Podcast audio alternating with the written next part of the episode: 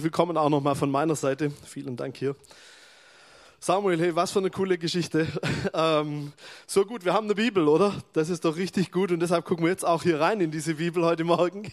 Hey, was für ein Segen, gell? Ich denke manchmal, hey, was wäre, wenn wir die Bibel nicht hätten, oder? Wenn jeder nur so irgendwie mit Eindrücken und anderen Dingen versuchen müsste, rauszukriegen, was will jetzt Gott von uns? Also ich weiß nicht, aber so als Pastor würde ich vermuten, das gibt's totale Chaos, oder? Also wir haben manchmal trotzdem schon Chaos, trotz Bibel, um ehrlich zu sein. Aber stell dir nur vor, die gäb's nicht. Was für eine, was für eine Katastrophe. Gell? Wie gut, dass Gott uns sowas mitgegeben hat. Und wie gut, dass wir reingucken dürfen und drüber reden dürfen. Ähm, und vielleicht eine kleine Vorbemerkung zu diesem Thema. Das hat keinen aktuellen Anlass, das will ich einfach betonen an der Stelle, weil man sonst vielleicht auch einen falschen Hals kriegen kann. Ähm, ich würde es mal so formulieren, als Gemeinde, so ganz betriebswirtschaftlich gesprochen, wir schwimmen nicht im Geld, aber wir haben stabile Zustände. Von daher ahnt ihr auch schon, was kommt. Äh, das war mir aber einfach wichtig, das vorne draus zu schicken, weil man kann das Thema auch einfach missbrauchen, indem man nämlich sagt, ja, Geld und wir brauchen mehr Geld und was weiß ich und so. Ähm, da wollen wir natürlich nicht enden. Ja, mein Thema heute Morgen ist, was sagt Gott eigentlich über Geld? Wow, er sagt eine Menge. Also wir werden nicht über alles reden können heute Morgen.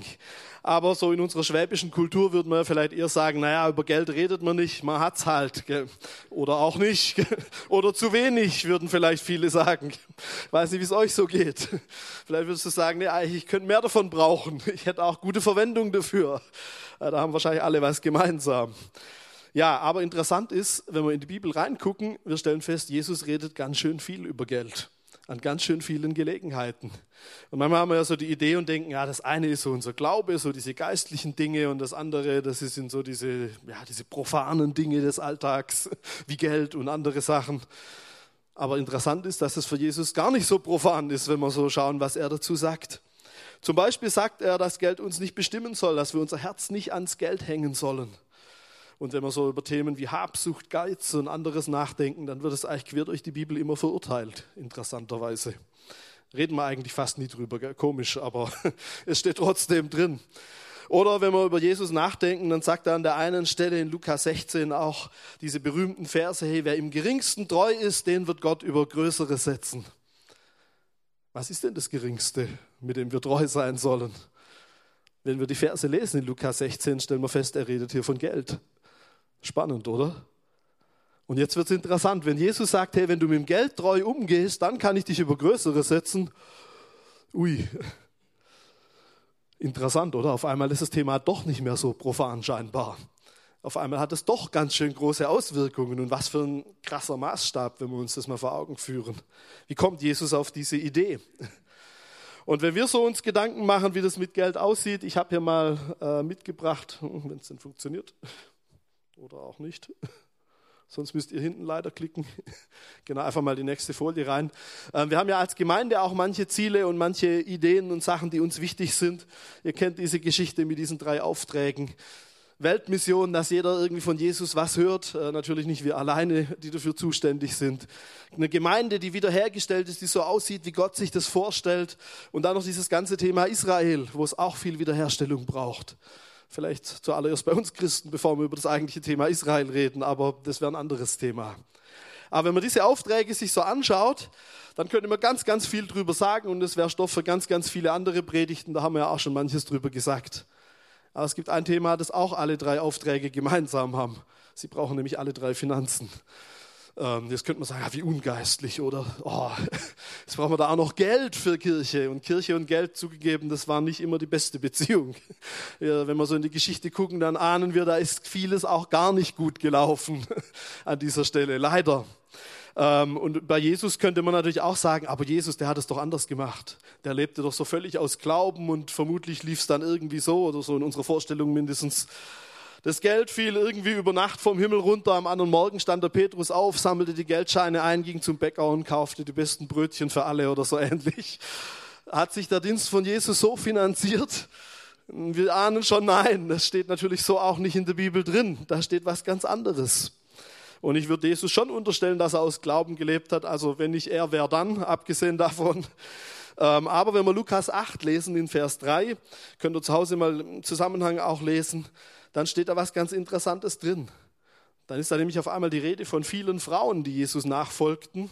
Und dann ist in so einer kleinen Nebenbemerkung, wo es heißt, die ihnen dienten mit ihrer Habe. Ja, was war jetzt die Habe von diesen Frauen? Vermutlich auch Geld, materielles offensichtlich. Jetzt haben die Jesus mit dem, was sie hatten, gedient. Ich würde mal unterstellen, das haben die Männer auch gemacht. Ähm, hier sind jedenfalls die Frauen erwähnt. Offensichtlich gab es da einen Bedarf im Dienst von Jesus für diese materiellen Dinge. Und offensichtlich gab es auch Leute, die da rein investiert haben, weil sonst hätte es wohl nicht funktioniert. So viel zum Thema aus Glauben leben. Vielleicht schockt uns das jetzt, wenn du sagst, und dann auch noch Frauen, die das Geld geben. nee. Vielleicht zerstört es jetzt gerade manche theologischen Bilder bei dir, aber das ist okay dann. Das ist das, was uns die Bibel sagt an der Stelle. Interessant ist auch, dass Jesus eine Kasse hatte mit seinen Jüngern. Die lebten nicht ohne Finanzbuchhaltung, um es mal so zu formulieren. Ich vermute, es war einfacher als bei uns heute, würde ich jetzt auch mal unterstellen. Vielleicht war es nicht ganz so kompliziert. So die Steuererklärungen der Bierdeckel und ähnliche Projekte. Aber wir wissen auch, wer dieser Chef von der Kasse war bei Jesus. Ein Mann namens Judas.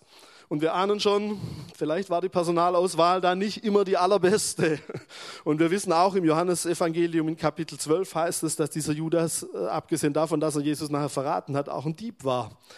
Der hat offensichtlich immer wieder Geld aus der Kasse genommen. Auch da merken wir schon, die Geschichte ist nicht immer so einfach. Aber offensichtlich hat es diese gemeinsame Kasse gegeben und die haben sie irgendwie auch gebraucht scheinbar.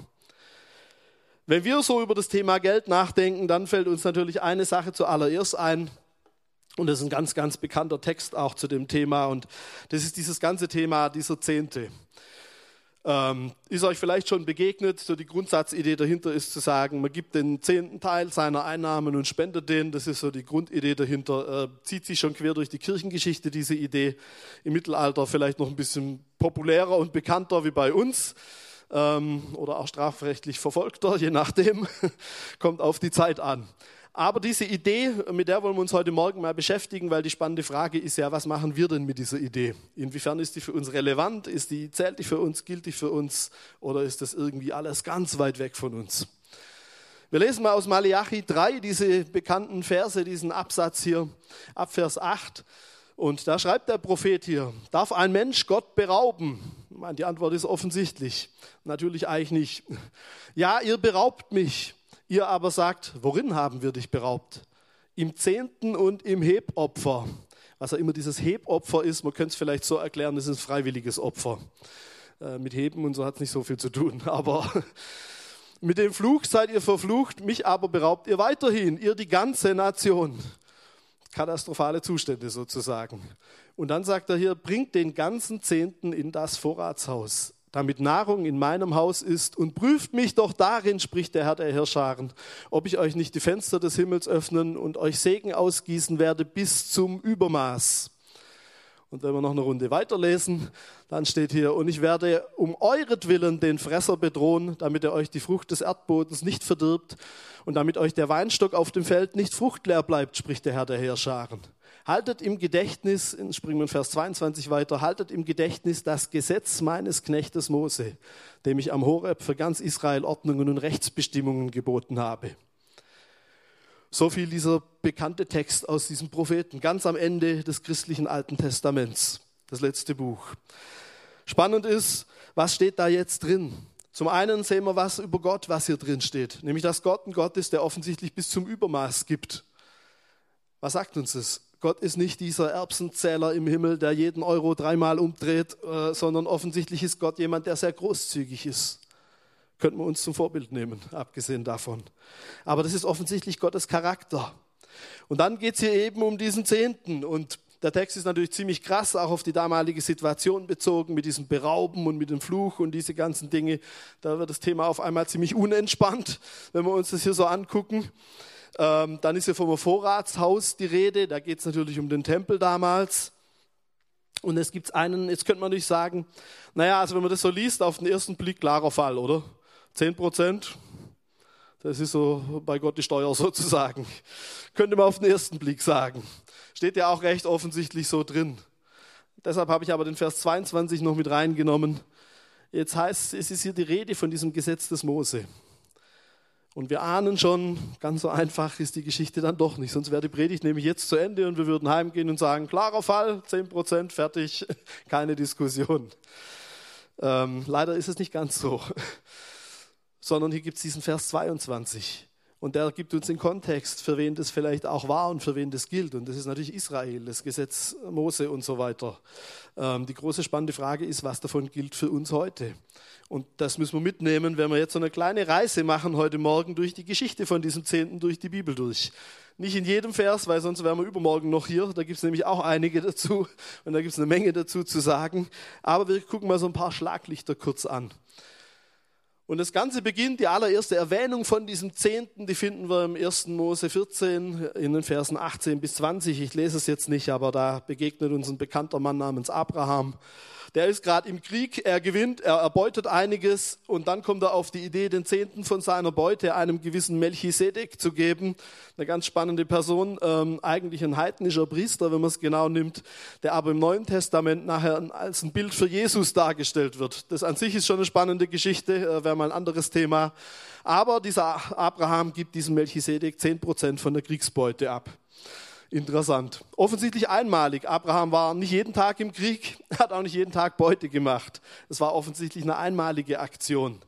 Spannend ist, der Zehnte wird dann noch nicht mehr erklärt an dieser Stelle, der wird einfach vorausgesetzt, dass es eh jeder weiß, was der Zehnte ist.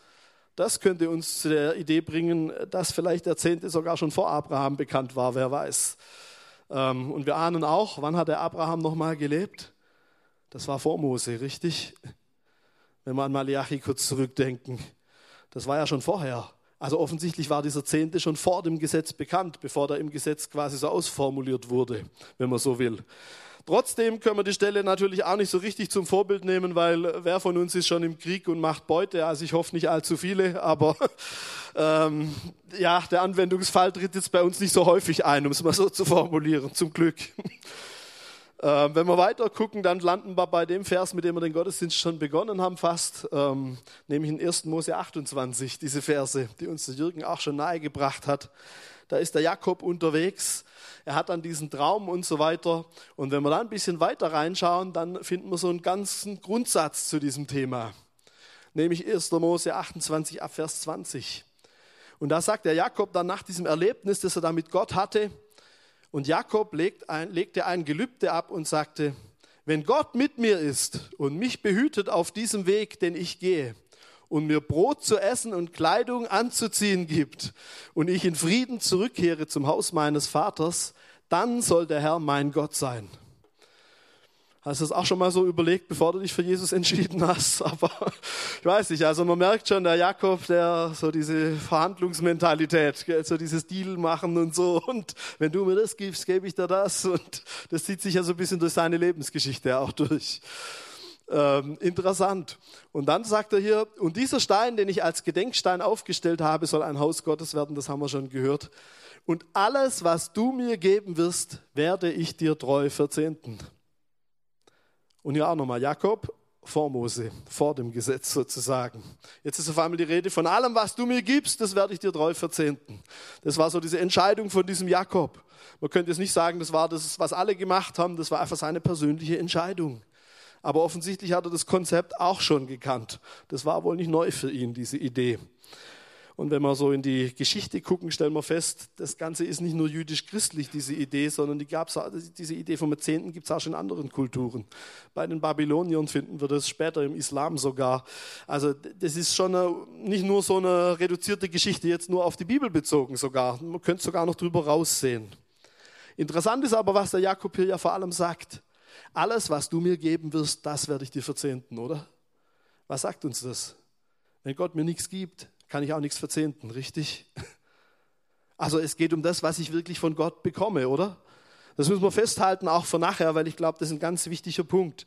Und das zeigt uns nochmal was. Wenn es die Sachen sind, die ich verzehnte, die ich von Gott bekommen habe, ja, dann gebe ich ihm ja eigentlich nur was zurück, oder? Dann ist es ja gar keine Leistung von mir. Man könnte sogar sagen, der Begriff Opfer ist eigentlich fast schon irreführend weil es kostet mich in dem Sinn ja gar nichts, ich habe es ja vorher nur bekommen. Ich gebe ja nur was von dem, was ich bekommen habe. Und ich glaube, das ist ein ganz wichtiges Grundprinzip auch zu dem Thema Opfer grundsätzlich in der Bibel. Wir haben immer so diese Vorstellung, wir sind da, wir opfern da richtig was und geben da so viel auf und leisten so viel und so. Biblisch gesehen ist es überhaupt keine Leistung, weil eigentlich alles von Gott schon kommt. Das ist das eine. Wenn wir dann weiterschauen, jetzt können wir ganz, ganz viele Verse zum Thema Zehnten lesen. Ähm, dritter, vierter, fünfter Mose, da könnten wir jetzt ganz, ganz viel lesen. Ähm, ich fasse es ein bisschen zusammen heute Morgen. Hier eine kleine Übersicht, wie das denn so aussieht. Und ihr ahnt schon, jetzt wird es natürlich richtig spannend, weil wir reden immer von einem Zehnten. Wenn wir in die Bibel reingucken, stellen wir fest, das stimmt eigentlich gar nicht. Eigentlich reden wir von vielen Zehnten. Da gibt es eine ganze Menge nämlich. Wir finden zum Beispiel einen Zehnten für Gott, hier gleich im 3. Mose 27. Für Gott heißt, der kam in den Tempel. Und den haben die Priester verwendet im Endeffekt, wenn man es genau nimmt. Der hat eine gewisse Ähnlichkeit mit der nächsten Erwähnung, nämlich mit diesem Zehnten für die Leviten. Die Leviten, das waren so eine Art Helfer von den Priestern damals. Die kamen aus dem Stamm Levi. Und warum haben die das Geld gekriegt? Aus einem einfachen Grund, weil sie nichts vom Land abgekriegt haben. Weil Gott gesagt hat, das ist der Stamm, der soll mir direkt dienen. Die kriegen keinen Grundbesitz. Dafür kriegen sie sozusagen diese Zehnten, damit sie auch was haben, um zu leben. Das ist die Idee dahinter. Also wir sehen, es gab einen Zehnten für Gott, einen Zehnten für die Leviten. Da können wir nur sagen, vielleicht war das das Gleiche, könnte man unterstellen. Dann gibt es die nächste Geschichte hier im fünften Mose, wie wir hier sehen, einen Zehnten alle drei Jahre nur, nämlich für Arme, für Ausländer und nochmal für die Leviten. Jetzt wird es schon spannend. Jetzt kann man sich fragen, die Geschichte mit den Leviten. War das jetzt nur alle drei Jahre oder jedes Jahr? Die ersten zwei Stellen würden sagen jedes Jahr, die dritte würde sagen nur alle drei Jahre. Man könnte unterstellen, vielleicht gab es eine gewisse Weiterentwicklung, wer weiß. Und dann kommen jetzt auf einmal die Armen und die Ausländer mit rein. Auch spannend. Also wir ahnen schon, es bleibt nicht bei diesem einen Zehnten. Dann gibt es nochmal einen ganz krassen Zehnten im 5. Mose 14, den man heute eigentlich fast nicht mehr nachvollziehen kann, wo man auslegungsmäßig echt schon fast in Schwitzen kommt, wenn man liest, was da drin steht. Man soll nämlich diesen Zehnten für sich selber behalten. Und zwar nicht direkt für sich selber, sondern man soll dieses Geld nehmen, man soll in den Tempel gehen, man soll das beste Fleisch kaufen, das fetteste Fleisch, den besten Wein und ähnliche Geschichten. Rauschtrank heißt wörtlich an dieser Stelle. Man soll in den Tempel gehen mit der ganzen Familie, mit Freunden, mit einer ganzen Verwandtschaft und man soll so richtig feiern. Das ganze Geld auf den Kopf hauen. Den ganzen Zehnten wir würden es vielleicht Bierzeltzehnten nennen oder ich weiß es nicht, wie man das heute übertragen würde, aber ähm, interessante Sache, oder?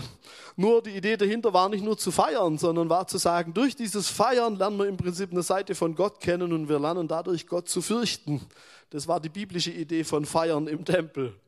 Spannende Idee überhaupt. Aber es ist auch ein Zehnter, den man für sich selber verwenden sollte. Und dann gibt es noch den ersten Samuel in Kapitel 8. Und der kommt dann noch ein bisschen hinterher. Und da geht es einfach um eine Steuer für den König. Jetzt kam später dann der Geschichte noch ein König in Israel und der hat natürlich auch Geld eingesammelt, den Zehnten. Ich meine, wir wären heute froh, wenn unsere Steuern so aussehen würden, mit 10 Prozent vermutlich. Aber äh, fairerweise, ich fürchte, der König damals ist auch nicht bei den 10 Prozent geblieben, abgesehen davon, der wollte auch noch ein paar andere Dinge. Aber okay. Ähm, aber wenn wir das jetzt hier so alles sehen, und ich weiß nicht, wie es dir so geht, ähm, egal wie schlecht du vielleicht in Mathe warst und wenn du ähnlich schlecht warst wie ich, eins ist trotzdem offensichtlich, das hier sind mehr wie 10 Prozent, richtig? Wir kommen hier nicht bei 10 Prozent raus, egal wie wir das versuchen zusammenzufassen, egal wie wir versuchen, das irgendwie hinzudrehen und zu verallgemeinern und was weiß ich, du landest nicht bei 10 Prozent. Jetzt können wir uns natürlich die Frage stellen, wenn wir die Liste hier so sehen, welchen Zehnten geben wir jetzt? Welchen würdest du geben? Ja, alle würden sagen 5. Mose 14, ganz klarer Fall. nee. Aber welchen auch sonst? nee. Aber wenn wir den mal außen vor lassen, vielleicht bei dieser Diskussion, welchen würdest du sonst zahlen? Die Frage ist schwierig, richtig? Ich muss ja ehrlich sagen, ich wüsste es auch nicht wirklich. Also das eine Problem, was wir nicht auch haben, ist, wir haben ja gar keinen Tempel mehr. Also da fängt das Problem schon an. Wir haben auch keine Leviten mehr. Gut, arme Ausländer, okay, da können wir drüber reden.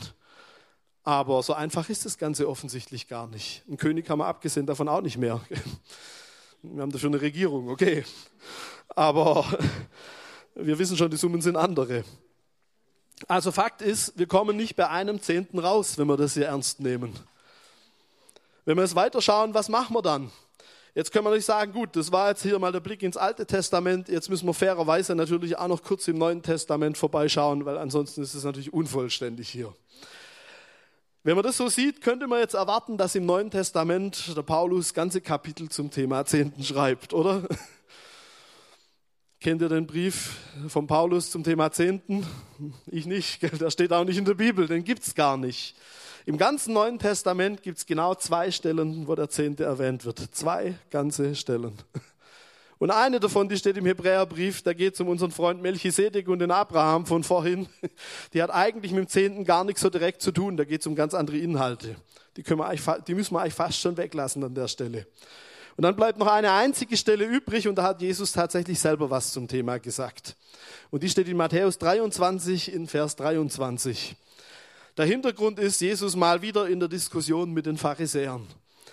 Und Pharisäer vielleicht so als kleine Hintergrundinfo, ich glaube, das ist auch wichtig, dass wir das sehen, damit wir auch diese, sagen wir mal, doch relativ derbe Anklage richtig verstehen. Wer waren denn diese Pharisäer? Das waren ja nicht nur diejenigen, die irgendwie ein Problem mit Jesus hatten und total gesetzlich unterwegs waren, so die Bad Guys der Bibel. Das waren sie eigentlich gar nicht. Sondern die hatten eigentlich eine gar nicht unsinnvolle Idee. Die haben gesagt, die Gesetze und die Regelungen, die für den Tempel in Jerusalem gelten, die versuchen wir im Alltag einzubauen. Hatte die Folge, dass es etwas aufwendiger wurde mit dem Alltag, so diese ganzen Reinheitsgebote und diese Geschichten. Ähm, grundsätzlich ist die Idee aber gar nicht schlecht, weil wir würden heute ja auch sagen, natürlich, Glaube muss man authentisch im Alltag leben, oder? Das war eigentlich der Ansatz von den Pharisäern, wenn man es mal genau nimmt. Gut, sie sind dann an manchen Punkten doch ziemlich übers Ziel hinausgeschossen, da korrigiert sie Jesus ja dann auch entsprechend. Und offensichtlich war die Herzenseinstellung auch nicht immer ganz so das Wahre. Ähm, aber letztendlich stand Jesus ihnen eigentlich unheimlich nahe, weil er eigentlich den gleichen Ansatz hatte, weil er auch sagte, was zählt ist, was in deinem Alltag läuft. Nicht, was sonntags im Tempel passiert, mal in unseren Worten gesagt, sondern was passiert in deinem Alltag. Also von daher, und ich glaube auch das ist der Hintergrund, warum Jesus sie manchmal so massiv kritisiert auch, weil er sich das in dem Sinn leisten kann, weil er eigentlich aus dem gleichen Lager kommt, genau genommen. Übrigens, der Paulus später bezeichnet sich auch als Pharisäer. Der wurde ausgebildet als Pharisäer, nur so ganz am Rande. Also auch da, das ist gar nicht so weit weg von uns, wenn man es mal genau nimmt. Und jetzt steht hier folgendes, wehe euch Schriftge Schriftgelehrten und Pharisäer, Heuchler.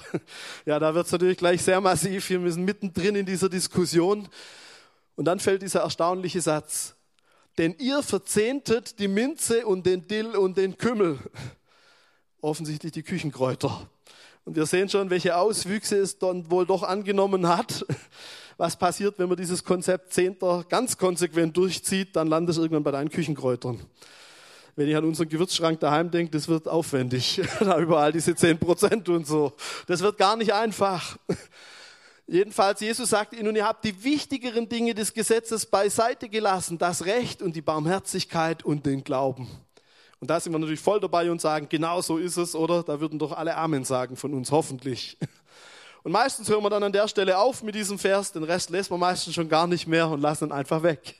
Das ist die einfache Lösung. Nur dann stehen da noch ein paar Worte hinten dran und die machen uns doch ziemliche Mühe. Jetzt steht da nämlich, diese hättet ihr tun und jene nicht lassen sollen. Oh, was soll das jetzt heißen? Stichwort Küchenkräuter. Diese hättet ihr tun und jene nicht lassen sollen. Was sagt denn Jesus hier? Er sagt nicht zu den Pharisäern, ihr seid völlig übers Ziel hinausgeschossen, ihr macht es komplett falsch mit euren Küchenkräutern, ihr übertreibt doch völlig. Sagt er hier gar nicht, interessanterweise sondern was er ihnen sagt, ist, ihr habt nur was vergessen. Das Wichtigere. Aber das, was ihr macht, ist ja eigentlich richtig. Bringt uns wieder zur Frage, müssten wir dann die Küchenkräuter verzehnten? Hm, wenn man das jetzt ganz streng wörtlich hier nimmt, müsste man eigentlich sagen, ja. Ist doch interessant, oder? Jesus widerspricht denen eigentlich gar nicht. Und ungünstigerweise für uns ist es die einzige Stelle zum Thema Zehnten im Neuen Testament. Das macht es jetzt nicht besser, richtig?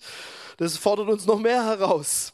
Jetzt können wir natürlich sagen, gut, also Jesus ist ja hier auch in der Diskussion mit seinen Jüngern und auch mit den Pharisäern und so und die sind natürlich alle jüdisch und für die gilt natürlich diese Geschichte mit diesem Gesetz des Mose noch ein bisschen anders wie jetzt für uns, könnte man unterstellen. Das ist nochmal ein bisschen eine andere Situation. Das können wir nicht einfach auf uns übertragen an der Stelle. Das müssen wir auch sehen. Und natürlich, es ist vor Tod und Auferstehung, vor der Einsetzung vom neuen Bund und so weiter. Da gäbe es so eine Menge Argumente, die man da reinbringen könnte an dieser Stelle. Hängt ganz viel damit zusammen, wie wir uns in Bezug auf das Alte Testament verstehen. Aber es bringt uns nicht so richtig weiter, oder? Was machen wir jetzt mit diesem Zehnten? Abgesehen davon, Jesus sagt ja gar nicht so genau, also Küchenkräuter ja, aber er sagt ja gar nichts, welcher Zehnte denn jetzt genau und wo soll der hingehen. Und da äußert er sich ja noch nicht mal so im Detail an der Stelle. Auch das wissen wir gar nicht richtig, wenn wir so von unseren anderen Geschichten vorher kommen. Was passiert dann?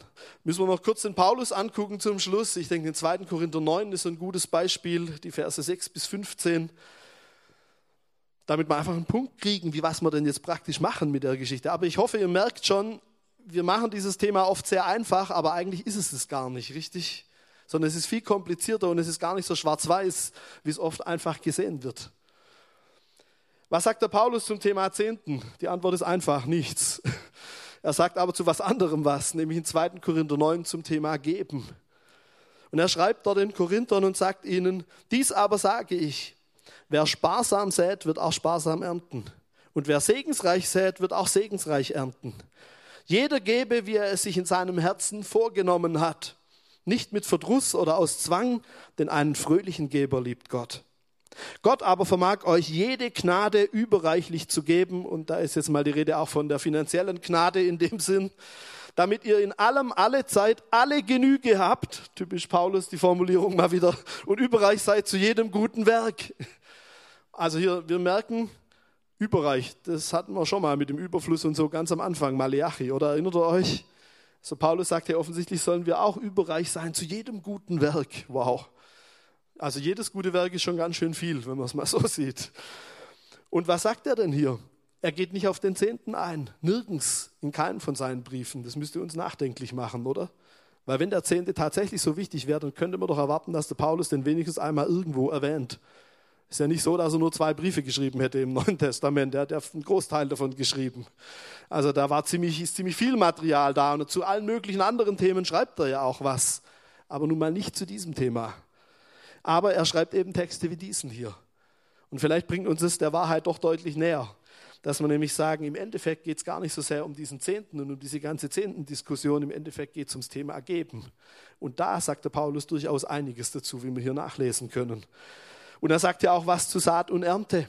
Und er sagt auch was zur Einstellung, wie wir geben sollen, nämlich nimmst dir in deinem Herzen vor, fröhlich. Nicht aus Zwang, nicht aus Verdruss, also nicht, oh, es muss ich schon wieder was geben und sonst ist meine Kleingruppe unzufrieden mit mir oder was auch immer, sondern er sagt, hey, fröhlich, einen fröhlichen Geber liebt Gott. Vielleicht auch keinen anderen Geber. ich glaube, es darf nur einen Weg geben, wenn wir geben, nämlich wirklich aus einer Fröhlichkeit raus und aus einer Freiwilligkeit raus. Das ist auch mit dem Grund für uns als Gemeinde, keine Mitgliedsbeiträge zu erheben, weil wir sagen, hey, nimm sie dir in deinem Herzen vor, hier steht's. Gell? Äh, es geht uns nicht darum, irgendwie da feste Summen einzusammeln. Das ist nicht der Ansatz, den wir haben.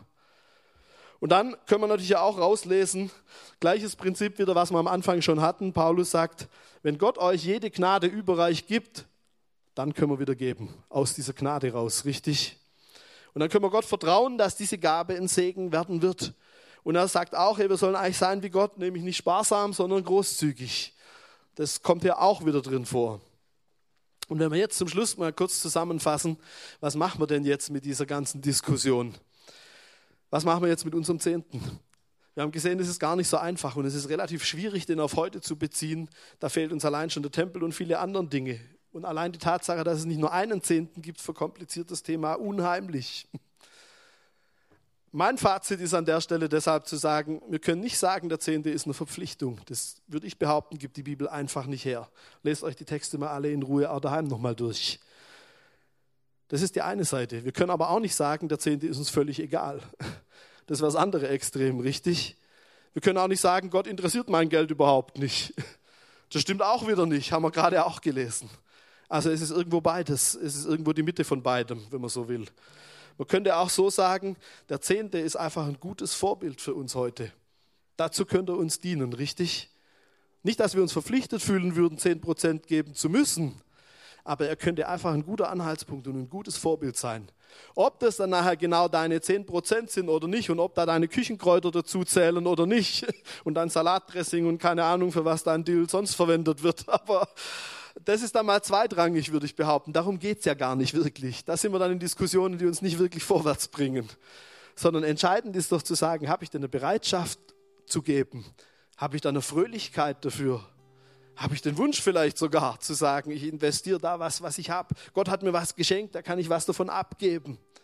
Und in welche Richtung ich das dann investiere, ist natürlich auch nochmal ein ganz anderes Thema. Wir haben in Malachi gelesen, dieses Vorratshaus, Manche sagen, das ist ein gutes Beispiel für Gemeinde, für lokale Gemeinde. Ja, kann man so übertragen, denke ich, kann Sinn machen. Aber ich würde es auch da nicht absolut sehen, weil dazu gibt die Stelle auch ein bisschen zu wenig her. Und ehrlich, heute manchmal hat man viele Vorratshäuser, wenn man es genau nimmt. Stimmt's in unseren heutigen Zeiten? Ich glaube, man müsste weiter vorne anfangen und vielleicht sagen, wo ist eigentlich meine Gemeinde? Das ist heute oft die erste große Frage. Wo fühle ich mich denn zugehörig? Und dann könnte es auch Sinn machen, an der Stelle zu investieren, natürlich. Weil da, sagen wir, habe ich die Dinge vor Augen, auch die Verwendung des Ganzen. Da gebe ich nicht irgendwo hin und weiß nachher nicht, was mit meinem Geld passiert, ähm, sondern da habe ich hoffentlich dann auch einen gewissen Einblick und kann damit Verantwortung übernehmen. Das könnte schon Sinn machen. Auf jeden Fall. Und wenn wir dieses Thema Zehnten sehen, vielleicht sollten wir es einfach so sehen und sagen, es ist eben ein gutes Vorbild. Und vielleicht ist es dran zu sagen, hey, wenn du das noch nie ausprobiert hast, da ist der Text in Maleachi ja auch toll, wenn Gott sagt, hey, prüft mich. Gott sagt es nicht an vielen Stellen, dass wir ihn prüfen sollen.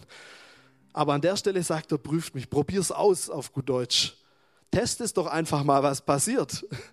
Und ich glaube, das ist eine ganz, ganz geniale Sache. Und da dürfen wir in aller Freiheit Dinge probieren, testen, ausprobieren. Gott lädt uns sogar dazu ein.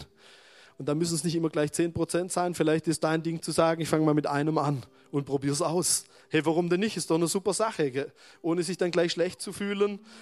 Ich glaube, das macht keinen Sinn. Also ich glaube, wir müssen das in die Richtung sehen. Lasst uns den Zehnten als ein Vorbild nehmen, nicht als eine Verpflichtung. Dann kriegt die Geschichte eine runde Sache. Und dann passt das auch, was der Paulus hier sagt mit dem fröhlichen Geber und so weiter. Und dass wir uns das in unserem Herz vornehmen. Man, warum sollte der Paulus schreiben, wir sollen uns das in unserem Herz vornehmen, wenn doch eh klar ist, wie viel sein muss? Oder? Macht nicht so richtig Sinn, stimmt's? Wäre ja komisch. Also scheinbar gibt es da auch Zusammenhänge. Und wenn ich so mein eigenes Leben sehe, da muss ich sagen, ich bin mit dem Prinzip echt gut gefahren bisher. Damals, als ich meine Ausbildung in meinem alten Job angefangen habe, lange ist es her, wenn ich so zurückdenke. Ähm, ich weiß noch, zwei, drei Wochen bevor diese Ausbildung damals im IT-Bereich losging, habe ich mir gedacht, vor meinem ersten Gehalt solltest du dich mit dem Thema mal auseinandergesetzt haben. Also habe ich mir ein Buch besorgt. Ja, standen ein paar andere Sachen noch drin, wie das, was ich heute erzählt habe, zugegeben. Aber es hat mich motiviert, das auszuprobieren. Und also habe ich damals gesagt, fange ich an mit diesen 10 Prozent für mich ganz persönlich mit meinem Gehalt. Und das habe ich recht lange durchgezogen. Und natürlich gab es auch Phasen in meinem Leben, wo ich einmal einen Monat lang nichts gegeben habe. Warum? Einfach aus der Freiheit raus zu sagen, es ist ein Vorbild, aber keine Verpflichtung. Und natürlich haben sich Summen auch geändert, logisch. Das kann sehr unterschiedlich aussehen. Aber wenn ich so zurückschaue, stelle ich fest, es ist ein ganz großer Segen zu geben. Und wenn ich uns persönlich sehe, dann sehe ich, da ist ganz viel Segen auch entstanden in ganz unterschiedliche Richtungen. Und man muss ja auch aufpassen, auch wenn der Paulus hier schreibt mit dem Saat und Ernte, da müssen wir vielleicht doch auch noch kurz drüber reden. Dann heißt es ja nicht, ich werfe 100 Euro oben rein in meinen Automaten Gott und nachher kommen 500 unten raus. Das ist ja nicht die Idee, die der Paulus hier vertritt, sondern die Idee ist ja zu sagen, ich investiere von meinem Geld, das ich nachher sowieso nicht mitnehmen kann in die Ewigkeit, abgesehen davon und dann wird Gott es irgendwo segnen. Aber es steht ja nirgends drin, dass der Segen immer finanziell aussehen muss, richtig? Und natürlich ist nicht die Idee, wir kaufen uns da was bei Gott. Wir kaufen uns ja damit keinen Segen, sondern die Grundidee, wir in unseren vorher war ja, wir geben ja nur was zurück von dem, was Gott uns gegeben hat, richtig? Und damit setzen wir eigentlich auch ein Statement und eine Glaubensaussage, weil wir damit sagen, Geld ist nicht mein Gott, Geld ist nicht das Wichtigste in meinem Leben, das kann ich weggeben. Aber was ich nicht weggeben kann, ist diesen Gott und diese Beziehung, richtig? Und da ist der Unterschied in dem Ganzen. Und da treffe ich im Endeffekt diese Entscheidung und sage, ich diene nicht dem Geld, sondern ich diene diesem Gott. Und damit kriegt das Ganze, glaube ich, die richtige Richtung. Ich bin überzeugt davon, wir brauchen eine große Freiheit und ich bin unheimlich dankbar, dass wir die in dieser Gemeinde hoffentlich auch überall so haben und dass wir da auch sehr, deshalb predigen wir, glaube ich, auch so selten über dieses Thema. Aber wir haben wirklich gedacht, wir müssen doch mal wieder was dazu sagen, sonst geht es völlig unter und in Vergessenheit. Aber das ist unser Grundsatz an der Stelle, dass wir sagen, hey, nimmst in deinem Herzen vor und wenn du gibst, dann gib fröhlich, sonst gib's besser nicht. Das ist dann auch okay. Wenn, dann muss da eine Fröhlichkeit drin sein. Vielleicht können wir zum Schluss noch beten. Wir könnten noch ganz viel dazu sagen und natürlich, man könnte diese ganzen zehnten Stellen alle noch im Detail auseinandernehmen, aber das äh, dürft ihr heute Mittag bei eurem Kaffee trinken machen oder wann auch immer. Ähm, oder auf manchen Bibelschulen oder was auch immer so eure nächsten Projekte sind. Ich würde sagen, lasst uns doch nochmal gemeinsam beten, oder? Ähm, wir haben lange sogar im Vorfeld noch diskutiert, ob wir nachher jetzt noch ein Opfer einsammeln oder nicht nach der Predigt. ich habe das tatsächlich mit Jürgen noch vor dem Gottesdienst durchdiskutiert, weil ich gedacht habe, wir müssen da echt drüber reden, ob das Sinn macht, ob das passt oder nicht, oder ob man sich dann irgendwie komisch verpflichtet fühlt und hoffentlich nicht. Und auch da nochmal der Hinweis, ich glaube, Jürgen sagt es eh gleich nochmal, lass uns, wenn, dann in Freiheit geben, okay? Nicht aufgrund der Predigt und nicht aufgrund des Inhaltes, sondern aus einer echten Freiheit raus ähm, weil alles andere macht einfach gar keinen Sinn. Aber lasst uns doch nochmal beten. Jesus, danke. Danke, dass du einen guten Plan für unser ganzes Leben hast. Nicht nur für hochgeistliche Dinge, sondern auch für Sachen wie unser Geld. Und Herr, danke, dass wir da auch so deine Liebe und deine Freiheit spüren dürfen in diesem Thema. Dass es nicht darum geht, dass wir irgendwelche festen Pflichten haben und, und Dinge, die wir tun müssten und so weiter, sondern dass du uns ganz anders motivieren willst dass es aus unserem Herzen rauskommen soll und aus einer Freude, Herr. Dass wir dir aus Freude nachfolgen. Dass wir dir nicht nachfolgen, weil wir es halt müssten oder weil es keine Alternative gibt oder was auch immer. Ja, nee, sondern dass wir dir nachfolgen, weil eine Freude da ist, weil Liebe da ist, weil Begeisterung da ist. Herr, und ich, ich bete das für uns heute an diesem Sonntag, dass es ganz tief in unser Herz fällt. Ja, und dass, dass wir auch uns das zum Vorbild nehmen, was wir in deinem Wort sehen können, Herr dass es ein gutes Vorbild für uns ist. Nicht eins, wo wir uns irgendwie gezwungen fühlen, sondern eins, wo wir deine Freiheit und dein Herz spüren. Danke, dass du so ein unheimlich großzügiger Gott bist, Herr. Auch uns gegenüber, dass du so großzügig bist, Herr. Danke dafür. Und ich bete einfach, dass du uns führst und leitest bei diesem Thema, jeden ganz persönlich in unseren Entscheidungen, Herr, wie auch immer die aussehen, Herr. Ich bete, dass du uns da Weisheit gibst und Herr, wir wollen vor allem auch für die Situationen beten, wo wirklich zu wenig Geld da ist, Herr. Wo wirklich Knappheit ist, wo vielleicht auch Schulden sind, wo finanzielle Probleme da sind, Herr. Wo manche nicht mehr wissen, wie sie ihre Rechnungen zahlen sollen. Herr, wir bitten dich einfach auch da, dass du ein Versorger bist, Herr. Dass du dort eingreifst an diesen Stellen. Danke, Herr. Danke für deine guten Wege und für deine Pläne, Herr. Amen.